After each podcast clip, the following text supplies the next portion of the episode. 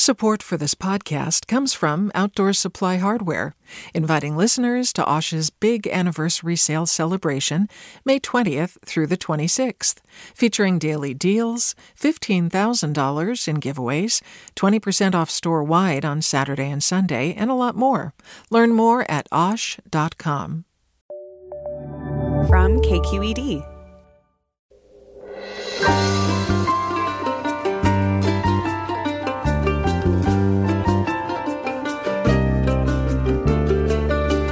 From KQED Public Radio in San Francisco, I'm Mina Kim. Coming up on Forum, English and Spanish are the most commonly spoken languages in the U.S., but some see Spanglish, which blends the two, as the future. Latinx youth are embracing Spanglish in ways previous generations have not, in part because they were told it was unacceptable. We'll look at what Spanglish is, how it's being used, and what its growth and acceptance means for people with hyphenated identities. Join us.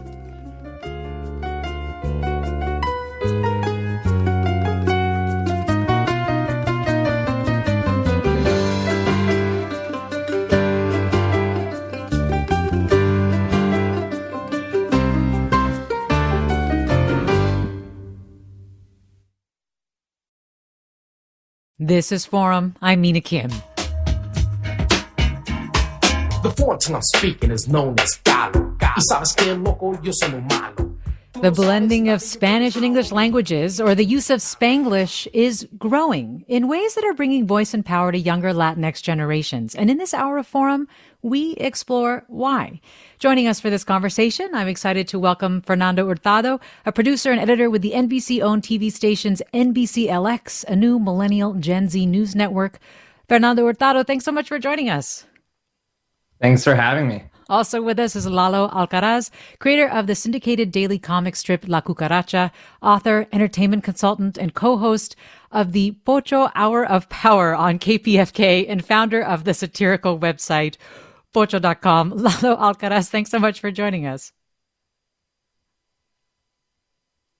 And Hey, sorry. That's I, all I right. forgot where the I was like, you're Hi, there, right? thanks for having me. Yeah, glad to have you. Oh, Also with us is Joanna Hausman, a Venezuelan American comedian, writer, actress, and co host of the Hyphenated podcast. Joanna Hausman, also so glad to have you here as well. Muchas thank yous. I thought that I would make it appropriate to the ah, conversation. So perfect. and I will start with you then. So, Spanglish, as you just demonstrated, and as the word suggests, is a blend of English and Spanish languages. But how else would you describe what Spanglish is? Because it's so much more than that. I think for me, Spanglish is the representation of what a lot of Latinx people feel, right? Which is we are 100% Latin. We're also 100% American. And Spanglish is sort of the symbol of that, right? It's a symbolic expression of our duality. And, you know, I always say I am not fluent in English or Spanish. I'm fluent in Spanglish. I feel like I need both to really express myself at 100%. Um, so it's kind of become a, a representation of how I feel about my identity. And I think about how a lot of people feel about their identities. Uh, Fernando Hurtado, would you add anything to that? What is Yeah, I think one one quote that really resonates with me is that, and this is something Becky G told me for a story I interviewed her on. She says, "We are not doing the crossover; we are the crossover." And I think Spanglish is one of those things that really does, like Joanna said, said embrace that hyphenated identity. Well, let's talk about how it's used. Because, for example, we asked our Spanglish using staff members for examples. And so, uh, Blanca, for example, Blanca Torres, our producer, says it's a dropping in of English and Spanish words such as Donde está el mall for where is the mall. But it sounds like it can also be a mashup of words like KQED's Farida Jhabvala Romero and Joan Martinez told us they use vamos a parquear la troca or vamos a parquear la pickup. Um, so they, they're sort of blending these words, Lalo Alcaraz. So are these two examples of Spanglish? Are there other ways that it gets used? I mean, there's other words for those. You know, uh, to me, Spanglish is, uh, you know, um, coping mechanism too uh, for uh, Spanish speakers. you know, um, and also, of course, things don't translate always, but um, what you just described is kind of it's Spanglish.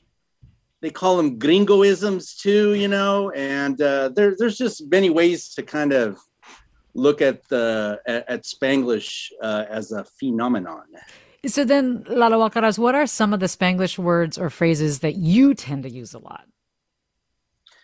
Well, um, I guess you know I'm most I'm like English dominant. Spanish is my first language, and I say "híjole" a lot for everything. and uh, and uh, I, I I don't know about um, you know uh, as a cartoonist, you know I have to translate my comic strip into Spanish, and so man, it's like that part of the brain gets exercise uh, uh, every week and I have to like cope with looking up words for app, you know, which is in Spanish is mm. app, and uh, you know stuff like I have to pray that the editor on the other end uh, realizes I have to use kind of, you know, Spanglish to get my point across here, unless I am like on purpose writing a Spanglish sentence, you know, where my characters might say, "Orale, what's what's happening?" You know, and uh, like like so. So I use it in very you know many different ways. Uh, how about you, Joanna Hausman? What are words or phrases that you use a lot, or or situations or activities where you find it comes out more readily? So I feel like there's like three versions of Spanish. Like there's like three columns, right? One of them is just taking an English word and morphing it um, into Spanish, for example. So adding EAR at the end of anything can make it Spanish, like parquear parquear or uh, you know, email, yar, email, like on a lot of these words that are basically in English and don't, as Lalo said, don't have a translation in Spanish. You kind of just morph it into the language by adding a bunch of vowels. Because I mean, Spanish, we love our vowels. You know what I'm saying? So that's like one way. The second way, I think, is just dropping in words that kind of fit better. And, you know, in these languages, in English and Spanish, there are a lot of gaps. You know, the word for sobremesa doesn't exist in English. Sobremesa is the term for when you, after eating a meal, you hang out at the table. Um, but then there's really no direct translation for the word compromise in Spanish. This actually isn't compromiso. So there's a lot mm. of these hmm. gaps that if you just fill in with the other language, I mean, you get the perfect, you get the perfect language. And I, you know, I always say I love, I love doing my taxes in English and I love writing poetry in Spanish. Um, why not use both? Whoa, what um, does it say about English that you love using it for taxes? It is the most, let me tell you something there's very few language with such an economy of words in English. Like it is clean, it is to the point. When I need to, uh, you know, build an IKEA furniture, I go straight to the English instructions. I don't even mess with the Spanish instructions. But then, you know, I I love reading novels in Spanish because there's just such a richness there. So these these pluses and minuses, you know, when when they join together, it really makes for such a wonderful mix. Um, and then I think the third version is the subconscious Spanglish, which is I'm guilty of, which is I don't say um or like as much as I do este and como que. And so my filler words, even if I'm speaking in English, este como que, I just like drop these in to the point where I don't know if this has happened to you guys, but like I, in my first job in New York, people thought I had a speech impediment because they just assumed I was like a girl oh from Minnesota who like had weird, like este como que, like a weird tick. And it turns out that it was just, you know, my Spanish coming out a little bit. Um, Fernando Hurtado, well, Persia on Instagram wrote to us and said, It means that when I get nervous, the Spanglish hits hard, especial, especialmente on stage. Oh my God, today is so going to test my high school Spanish here. Um, but Fernando Hurtado, are there situations or activities when you find it comes out more readily as well? I mean, anytime I'm talking to my mom, uh, like if I'm going on a hike, I just can't get myself to say voy a hacer una caminata because that, I grew up in Chicago, very much American, but very much Mexican as well. And it's just too formal for me. So I'll say, ma voy a hikear con amigos, or if I'm going to check something, like voy a chequear algo instead of revisar, sounds too formal. And then on the work front, this is a little more subtle, but I, I anytime as a like an affirmative, instead of saying we're publishing that tomorrow. No, I'll say we're publishing that tomorrow. No. It, and it's a subtle difference, but it just the no, it's it's just more more natural to me. The no just sounds so so boring, so so, so short. The no, the no uh, has more flavor. It's like kinder, isn't it? Yeah, it's more inviting. It's like a no, but a sí. Ooh, like a softer way of saying Hey, no. can I can I say since Lalo, um, and we're talking about how beautiful Spanish is, definitely my favorite premial word is uh, provecho, which is so much nicer than bon appetit. You know, it just doesn't.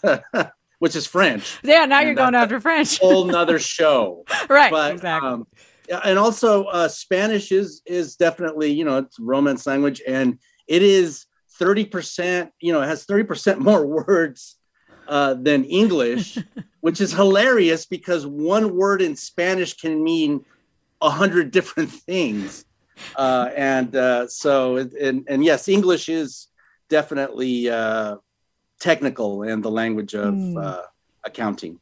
Yeah, no, you know, I love that you said that there's 30% more words because a lot of people don't know that also, you know, Latin America, there's like a bunch of different nationalities there, right? And we can't seem to uh, have an agreement on words for innocuous things like straw. So there's 14 words for straw. There's like 30 words for popcorn. I mean, and, you know, and half it- of them mean genitalia. you if they do, half of them do accidentally mean genitalia in other countries. Well, I was laughing, Joanna Hausman, at your podcast, Hyphenated, where you were talking about getting, you know, the audio recording when you're tour- touring uh, a site, for example, and the Spanish language version being like six minutes long and the English version being two minutes long.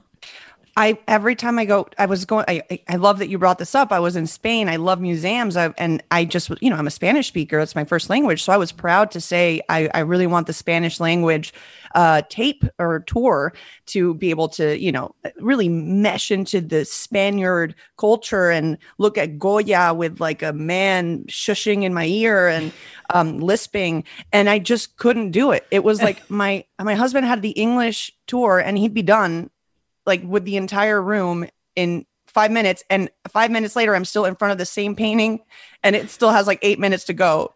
Porque entonces it's like why is it taking this long? Can we shorten this a little bit man?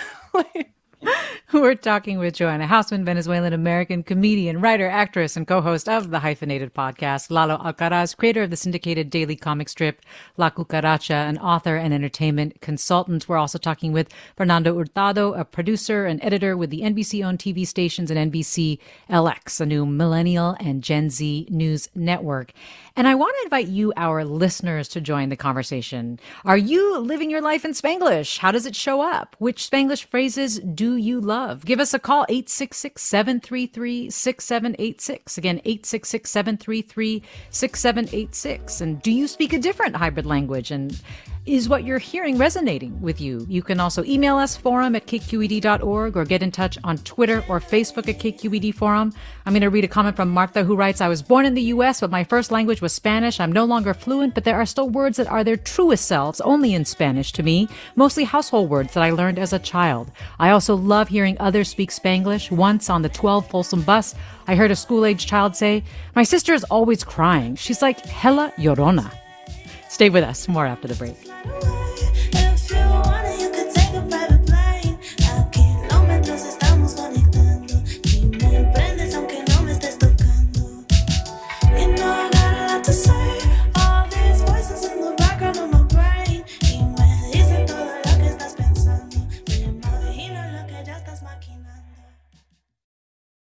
Support for Forum comes from San Francisco Opera. Set 10 years after a school shooting, the critically acclaimed opera Innocence takes us into a complex emotional journey where our understanding of innocence and guilt is constantly upended.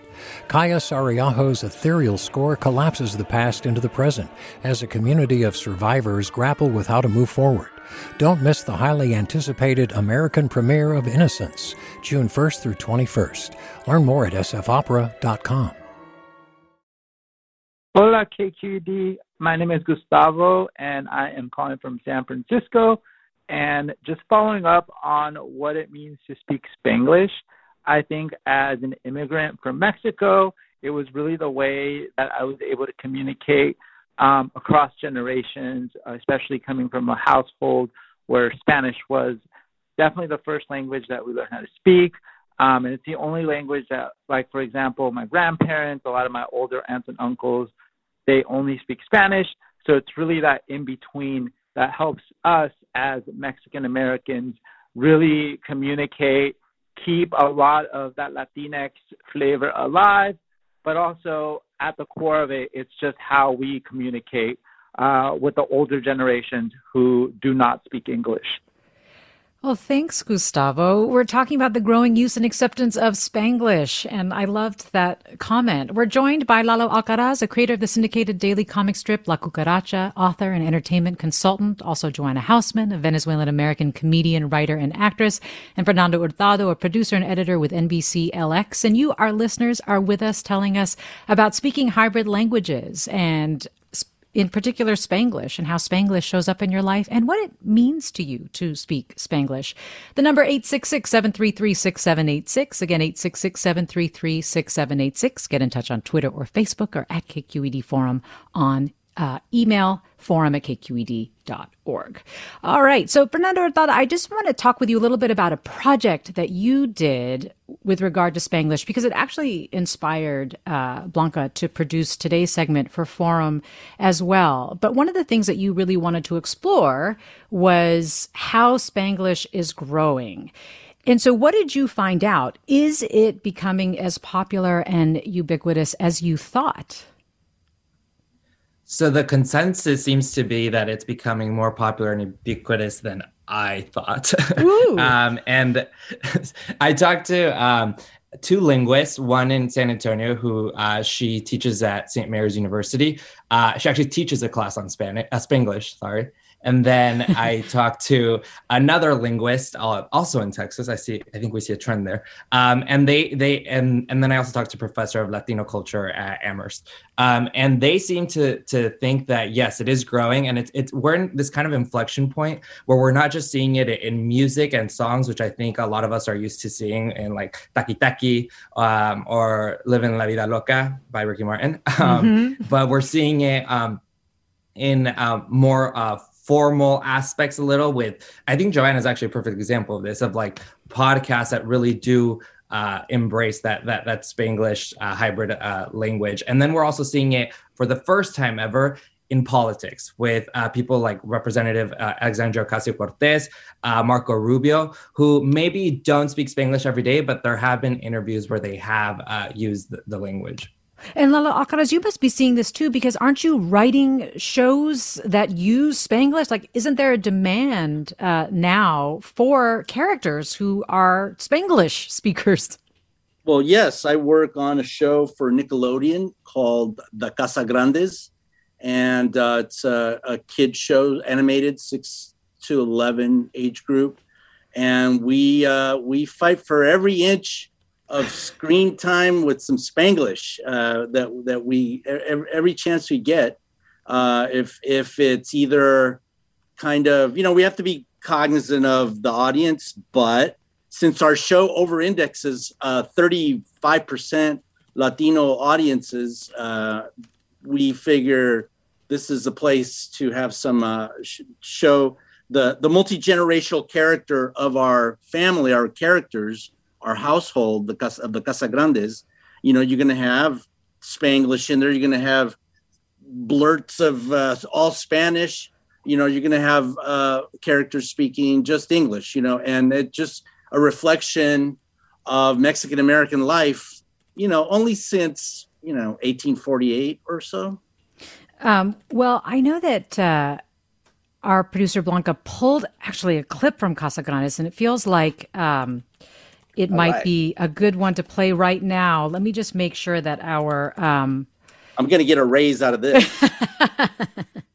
um, but before before we play it, I want to ask you about something you said. You said there's like good Spanglish and not good Spanglish. So can you give us an example of, you know, how Hollywood, for example, gets it wrong a lot of times?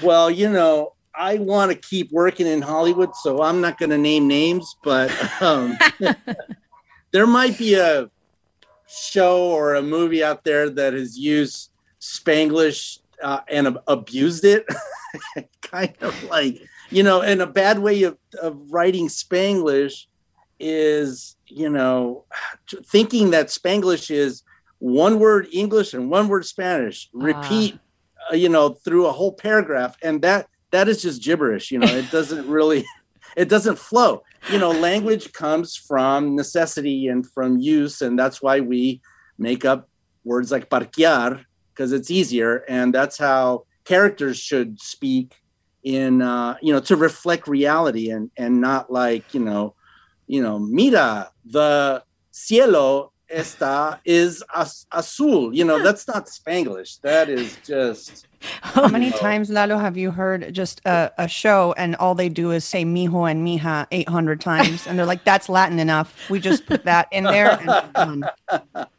Well, let's hear how Casa Grandes does it. Uh, uh, maybe I'll play it safe and stick with the pancakes. They're jalapeno pancakes. Milk! Milk! Say leche, leche. Huh? That's Carlitos' ghost pepper leche. Get it out! Not ow, my eye. Ay, mi ojo. Ay, mi ojo. Muy bien. That's a scene from the Nickelodeon cartoon Las Casas Grandes, Can- which our guest can I say? Uh, can I comment Please. real quick uh, on that? Uh, okay, there's a lot going on in there, um, but uh, yeah, uh, saying you know, part of that has a little bit of translation for the kids, saying you know leche leche, and that's like more of a nod to the audience. But it's you know in the scene, it's a little a baby. You know, they're kind of teaching them words, so it works on on two levels.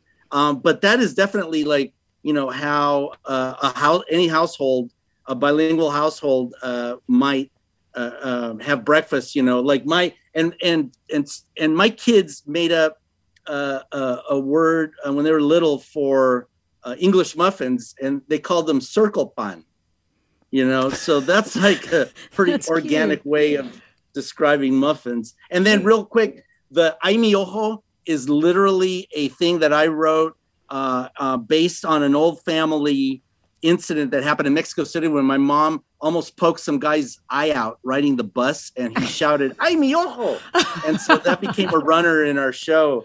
Uh, and I just think it's hilarious, uh, even though the, the showrunner just looks at me sideways like, that's not funny. Let me go to caller Raul in Foster City. Hi, Raul. Join us. Hi, hello. Can you hear me? Yeah, I can. Go right ahead. Great.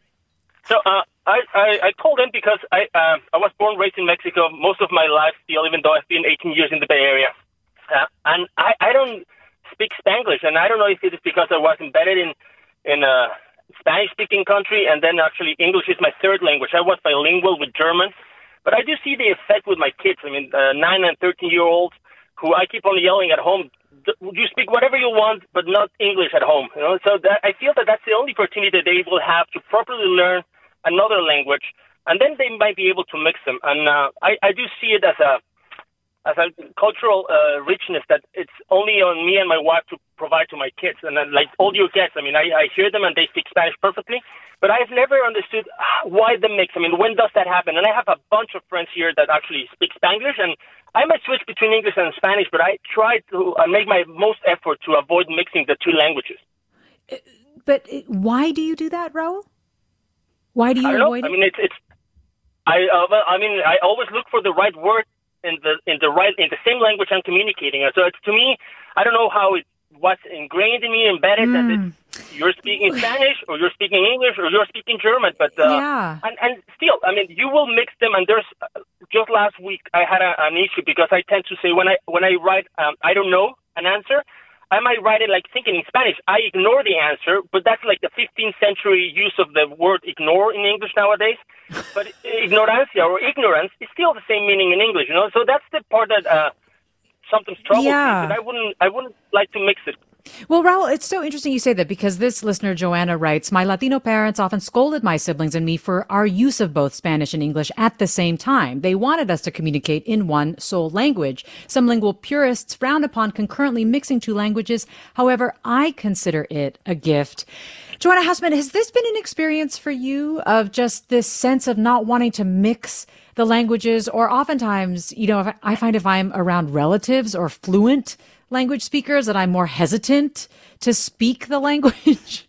hmm No, I mean, I have been like scowled at by most of my family for, for mixing and sort of, uh, sort of almost using the other language as a crutch at times. Um, so, you know, for a while, I, I felt shame. I felt ashamed that sometimes I wouldn't remember the word for mirror in Spanish and I'd just say, I, I me quiero ver en el mirror. Or I couldn't remember the word for grocery in English and I said mercado. And it, it used to be a point of um, almost embarrassment sometimes. And then as the years sort of passed by and I became wiser, um, I, I think I started feeling more um, and, and, and seeing more people use Spanglish proudly. I started being more reflected in in media but also in people around me. And i stopped seeing it as a as a as a as a weakness. Mm. um, i started seeing it as just a reality. I'm a lot of us are bilaterally bilingual. That means that we literally have the same grasp in both languages. Other of us have more of a grasp in english or more of a grasp in spanish. Um, but i think that we're moving into a new era where you know a lot of people in the past wanted to assimilate and a lot of people were told by their parents you need to assimilate. Don't speak in, in spanish. We want you to assimilate to american culture. And i think we're living in a new reality where there's this pride um, of of of our identity and diversity. And having a little sprinkle of spanish here and there is sort of prideful for me. It makes me feel very proud of where yes. i come from and as someone who looks like an Irish barmaid, um, I don't look like what Hollywood has told you Latin people look like. My Spanish is a badge of honor of and sort of a calling card to uh, justify my identity to show that I am truly what I am. And Spanglish has truly sort of given me that in in the English speaking world when I mm. drop hmm. in a Spanish word here and there. Well, Fernando Hurtado, one thing I was struck by when you did your project on Spanglish was that it was inspired by watching an influencer on Instagram kind of seamlessly using English and Spanish and, and using Spanglish, and that you had this visceral reaction where you felt so represented and reflected. And I couldn't help but wonder why the need to be validated, right? Meaning, what have we done where we've made people feel bad about Spanglish? I mean, I'll compare it to I, I almost cried when I saw the In the Heights trailer, the Lin Manuel Miranda musical movie that's coming out. Mm. And I didn't realize why, but I realized five minutes later, after I, I had a few tears in my eyes, that it was because I had never really felt like so like reflected in in media. Like this was like spot on all the latino actors uh, in that trailer that, that i watched. And i didn't quite cry when i saw the influence the content creators videos where he was making a cocktail uh, in spanglish. But it was i was just like laughing and enjoying it and understanding every nook and cranny of that. And i think it's because yes for the most part it's been very binary where you're either watching english stuff with your friends and then purely Spanish stuff with your family, in the case, in my case, and there was never really that full embrace of the the hy- the hybrid language where it might be eighty percent English and twenty percent uh, Spanish. Mm. I, I, mm. I to this day, I like I don't have a constant source of that. The other thing that it's made me think about is why it really does cut so deep when we're told we're speaking a language incorrectly or when we're corrected or made fun of. Do you have any thoughts on that, Fernando? Yeah, I think Spanglish has always been seen, at least in my family, as a, as a dirty, taboo language growing up. It was like we are going to Mexico every summer to visit family. Speak, habla bien, speak well, speak right, uh, speak only Spanish. Spanglish isn't going to cut it. So all of a sudden, it kind of just puts your entire identity into question where you're like, wait a minute, like this is what comes naturally to me. What comes naturally to me is not allowed and it's not appropriate for pretty much any s- scenario is, is what i heard uh, all, all my life. It was switched into one or another. I did uh, internships in, in spanish media in college and that's where i felt really embarrassed where i was doing um, sweepstakes for the tv station in spanish uh, like reaching out to the contestants who had won. And i, I called one uh, they didn't pick up so i left a voicemail and i was like llámame para atrás, which is a direct translation of call me back, which in now I learned that, that that's a calque and that's a, uh, uh, um, uh, false translation is what it's called when you do a literal translation, aka not correct and, and not not right. Uh, but that's what came naturally to me. I, I hang up the phone and my supervisor just is like staring at me with like this disgust in his eyes. Mm. He's like, "What did you say?" I was like, "Oh, te llamo para atrás. He's like, no. He's like, that's not how you say that. And that was like, I think one of the most embarrassing moments I've I've had. I had in my intern career. Yeah, I, I can relate. I mean, I often feel like it's painful too because we're defined in the US by by as an other by this identity that then shuns you when you use the language wrong. So there's this it makes me wonder, Lalo Alcaraz, if some of that correcting comes from a place of pain. Like well, that person. sure. I mean, yeah. uh, um, my, you know, my, uh, my mom, it only, my mom's a Mexican immigrant. My parents were Mexican immigrants. Uh, I, I grew up on the, the San Diego side of the border, uh, which was in denial of uh, being on the Mexican border. Uh, so that was weird. Um, and uh, we were always discriminated against uh, as Mexicans or Mexican Americans uh, or Chicanos. And uh, still, my mom, it, it only took her 50 years to learn English. And uh, she, uh, you know, she, she, was cool with whatever way I wanted to communicate. So hence the mess that I am now. well, Mark- but yeah, no, I, I understand if, if we understand history, we know that you know, uh, kids were beaten uh, for uh, speaking Spanish. So, uh, you know, schools, separate schools were made so that they didn't have to mix with the white kids, Mexican kids, you know. Uh, so we, we know uh, the deep, deep roots of discrimination yes.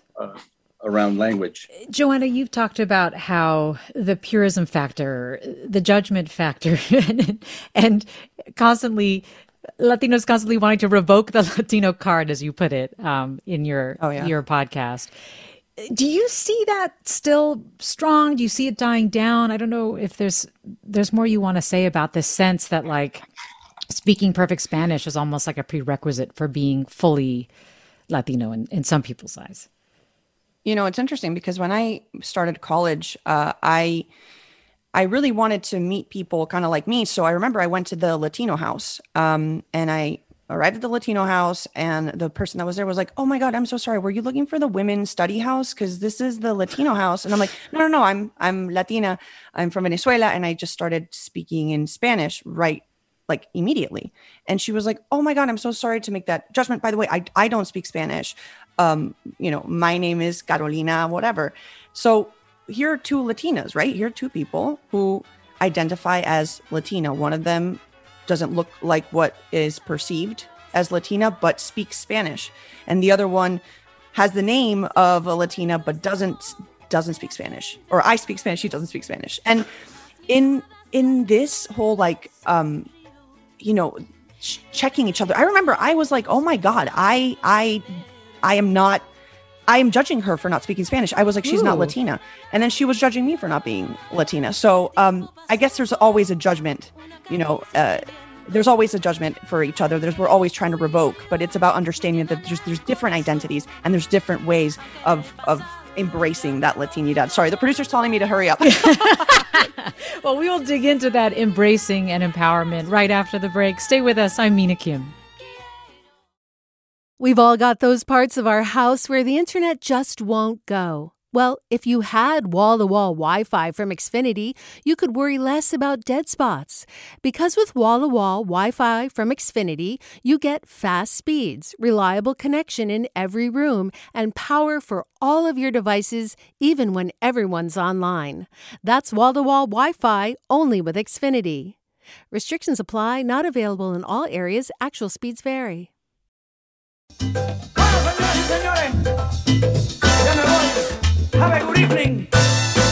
Como dice Celia, my English is not very good looking.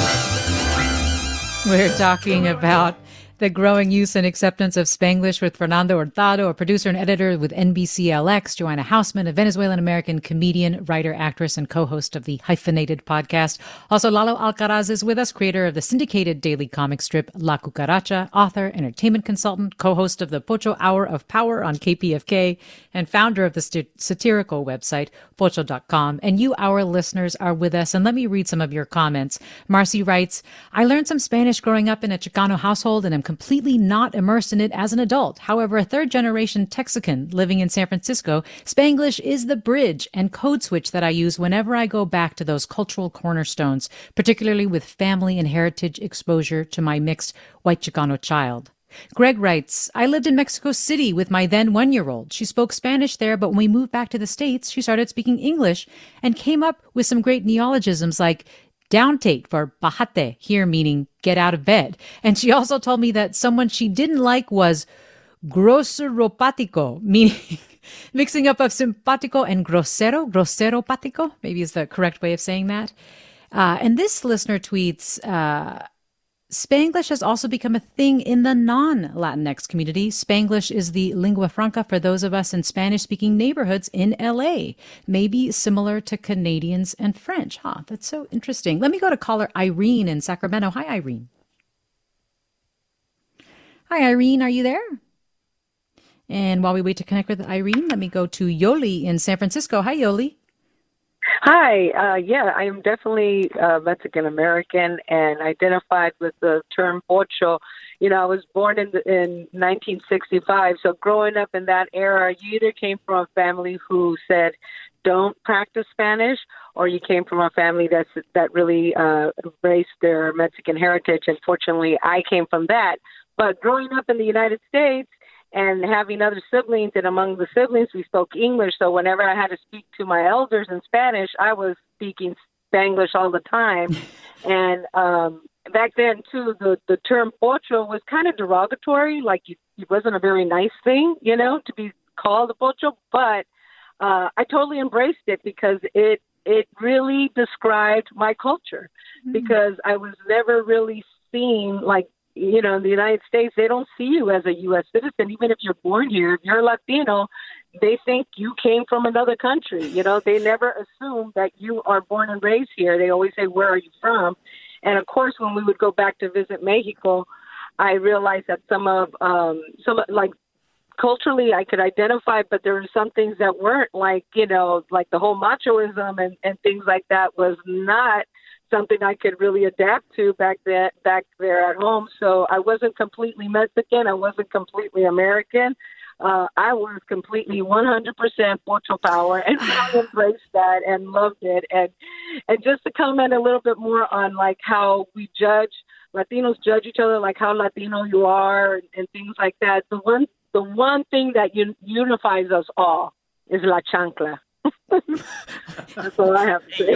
Yoli is speaking my language. wow. I, what is La Chancla? Did I say that right?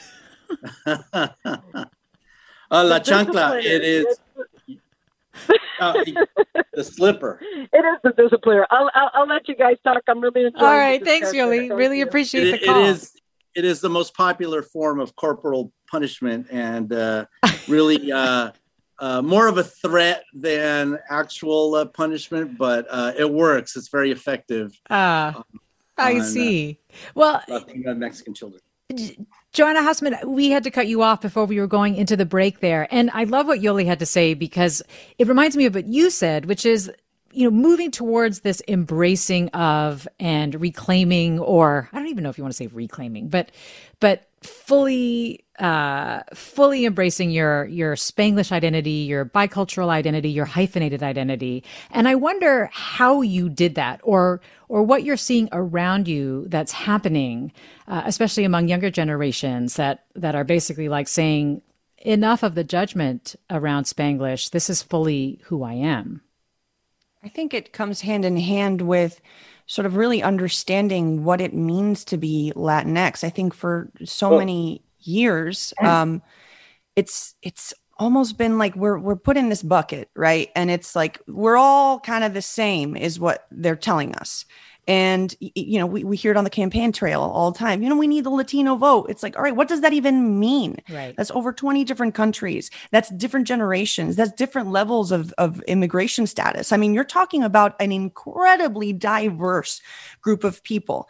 And putting a name on that is is is difficult. It exists, but it it's difficult.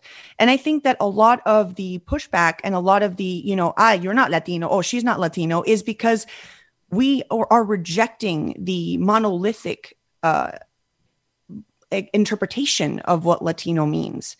Um, we want to be seen as diverse and different. Like eh, Fernando, me, and Lalo have completely different Latinx experiences, completely different. And I think that we want to celebrate those differences. And I think that we're seeing a lot of very specific storytelling being told. So it's not, you know, just a Latinx story. It is a Mexican American story. It is a Cuban American story. It is, we're seeing more, um, you know, nuance in storytelling and diversity in our storytelling. And I think that that's where this new, I think, embrace of Spanglish is coming. It's we can all be Latino as long as we understand and celebrate the diversity and differences that exist within within us. Well, I think we've got Irene back. Irene, join us. Yes, a very interesting subject. Thank you for having me. Uh, I was lucky enough to live in Mexico about half of my life, and I learned four languages in, in school and at home. And we were not allowed to, you know, use any other language in those uh, in the other classes. However, later on in my professional career as a uh, clinical auditor, um, I went one time to Spain and I asked this doctor to tell me where his computer was so that I could review the records. And I said the word computadora, and he looks at me like I'm from, you know, space. and so I I showed him what it was, and he says, "Oh, you mean el ordenador?" And like, okay, el ordenador. Where I have audited in Latin America and Mexico for several times, and no one ever told me that the you know computadora is the ordenador. The other thing I wanted to say in regard to one of your subject, what your uh, guest said, is that in the United States, I also have found that there's a judgment factor because many times if I see somebody that I think they speak Spanish, I love speaking Spanish with them. Okay, that, uh, that was my my main language, well, my second language. But in the EU, I can speak any language that I know anywhere I want, and nobody is going to look at me like I have been looked at here in the United States. Hmm. And my last thing is that as a medical interpreter, the important part of, of a language, I think, is to convey what the person or in a book the author wants to say, not to translate verbatim, because if we translate verbatim, we will get nowhere. And that's about it. You know, other than if I think of a word that I want to say in Spanish many times, the Hebrew, German, French, and and you know English come up to my brain, except the word that I need in Spanish. And I don't know if any of your other guests have that problem. And all I can say is "hijo de la mañana," you know, because it's like frustration. Uh, but uh, Irene, um, well, thank you. I'm glad that we have all these words in Spanish. yes. Well, thank you for that comment. I want to read this from Leslie, who writes Since my mom moved to the U.S. when she was 30 and didn't learn English until then, she was always worried that, like her, I would feel left out. Because of this, she never taught me Spanish, only lived near and near and made sure we only socialized with white people and never taught me much about my culture. She thought it was the right thing to do. The closest thing I got was listening to Suavemente by Elvis Crespo on cleaning days. We're trying to make up for it now. But I really feel like I missed out. We're trying to make up for it now. I'm so struck by that. I wonder if, I mean, her talking about trying to make up for it now does suggest this transition has happened. And I'm wondering, uh, Fernando Hurtado, what implications you feel like this increasing embrace of Spanglish, what implication it has for our understanding of hyphenated identities generally. Yeah, I mean, I I was struck to hear that there are so many hybrid languages in the U.S. Whether it's like Singapore English, uh, Pole American, Polish, and, and English. Um, and I think it, it's it's we have to really pay close attention to how the the kids and the youth are talking. At least that's what one linguist I, I spoke to said. That's the future of language. If you want to know what the future of a language is, look at what the kids are talking, and you'll see time and time again these toddlers mixing words and saying, "I want that toy acá, I want that toy here." Um, and I think it's certainly something to pay attention to because it's hard to turn that switch off and just like tell a kid to stop speaking Spanglish. So I think we will see it more um, in higher ranks of, of life. Uh, Miguel uh, uh, Cardona, the, the education secretary, he used Spanglish in his uh, nomination acceptance speech uh, with uh, President Joe Biden, um, and that that struck me. Where I was like, I don't, I, I, I could be wrong, but I don't think we've heard uh, Spanglish in in a cabinet acceptance speech. I think we're seeing it in higher higher rungs, and it's something to pay close attention to. One last thing, it's not just Latinos. I think.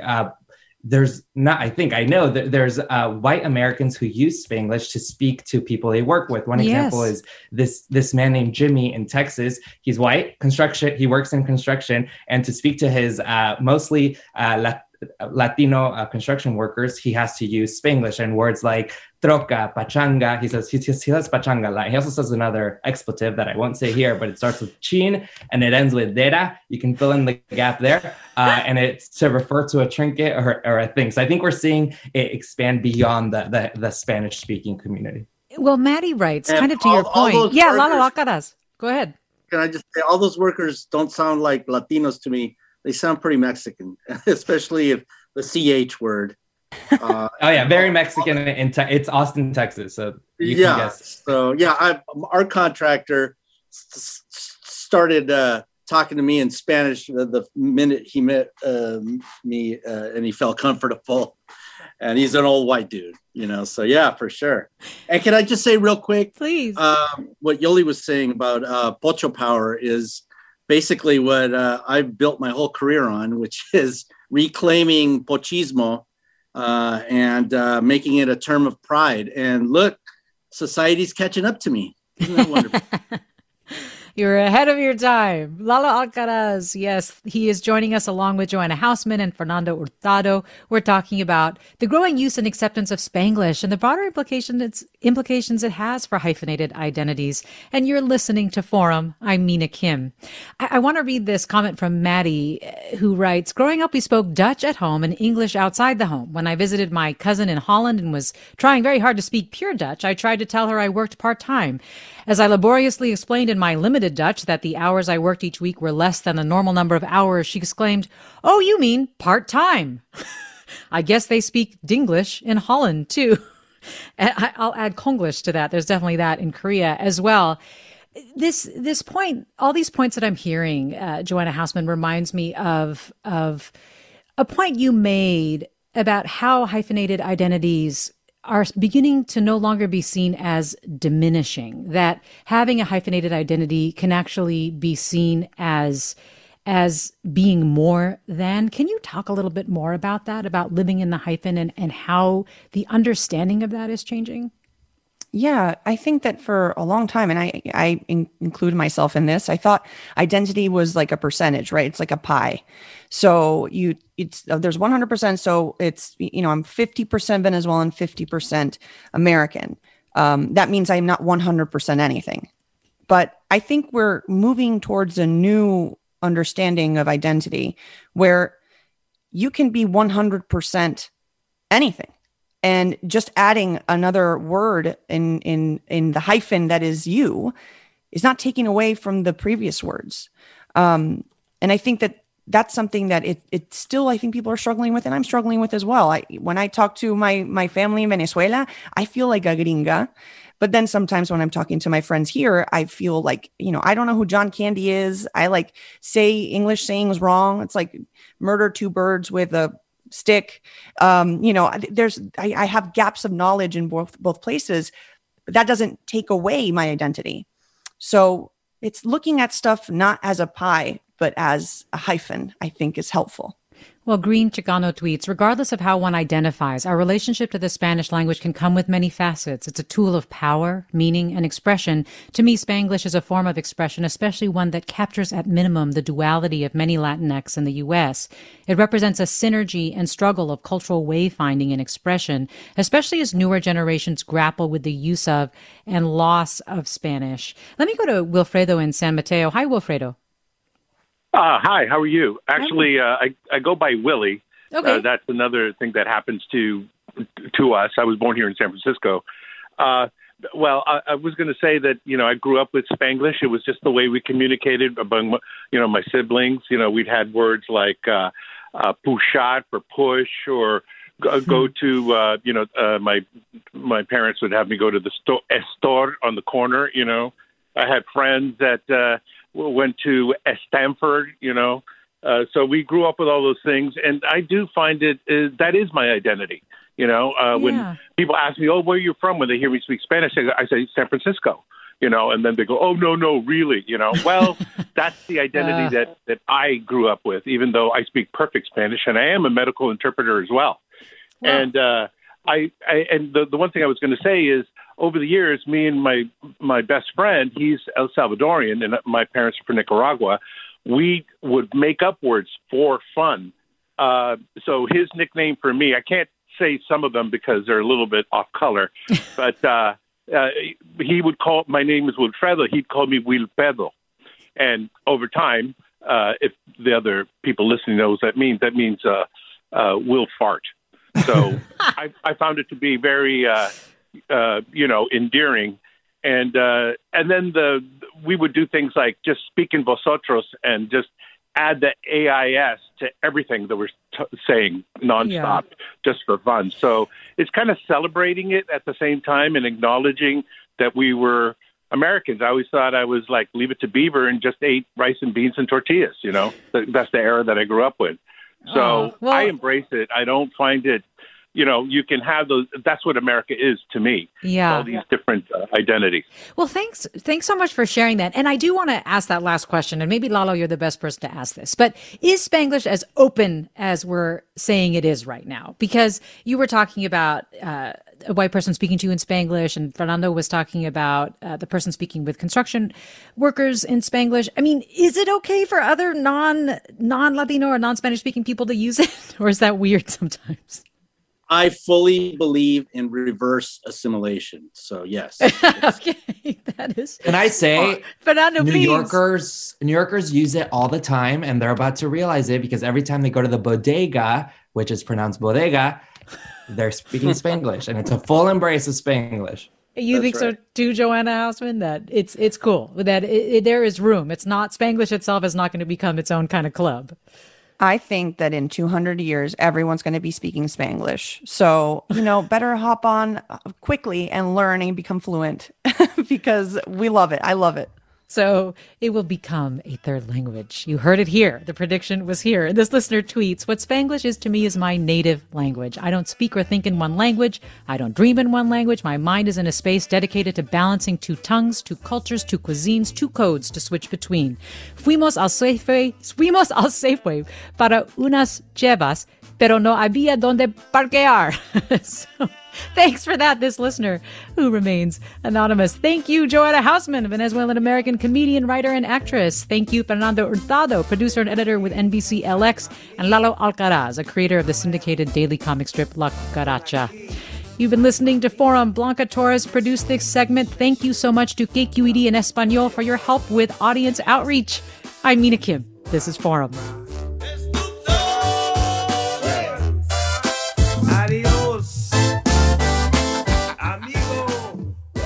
Funds for the production of Forum are provided by the members of KQED Public Radio and the Germanacos Foundation and the Generosity Foundation.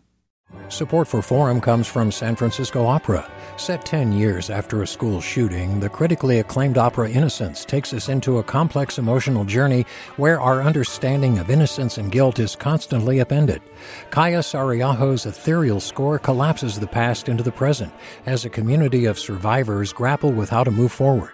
Don't miss the highly anticipated American premiere of Innocence, June 1st through 21st. Learn more at sfopera.com. We've all got those parts of our house where the internet just won't go. Well, if you had wall to wall Wi Fi from Xfinity, you could worry less about dead spots. Because with wall to wall Wi Fi from Xfinity, you get fast speeds, reliable connection in every room, and power for all of your devices, even when everyone's online. That's wall to wall Wi Fi only with Xfinity. Restrictions apply, not available in all areas, actual speeds vary. All over the country, We need to improve reading in Wisconsin. schools are changing the way they teach reading. I'm calling for a renewed focus on literacy. We have gotten this wrong in New York and all across the nation. And it's happening because of a podcast. I think your podcast has changed my life. And I'm going to share this podcast with everyone I meet. Sold a Story investigates how teaching kids to read went wrong. New episodes of Sold a Story are available now.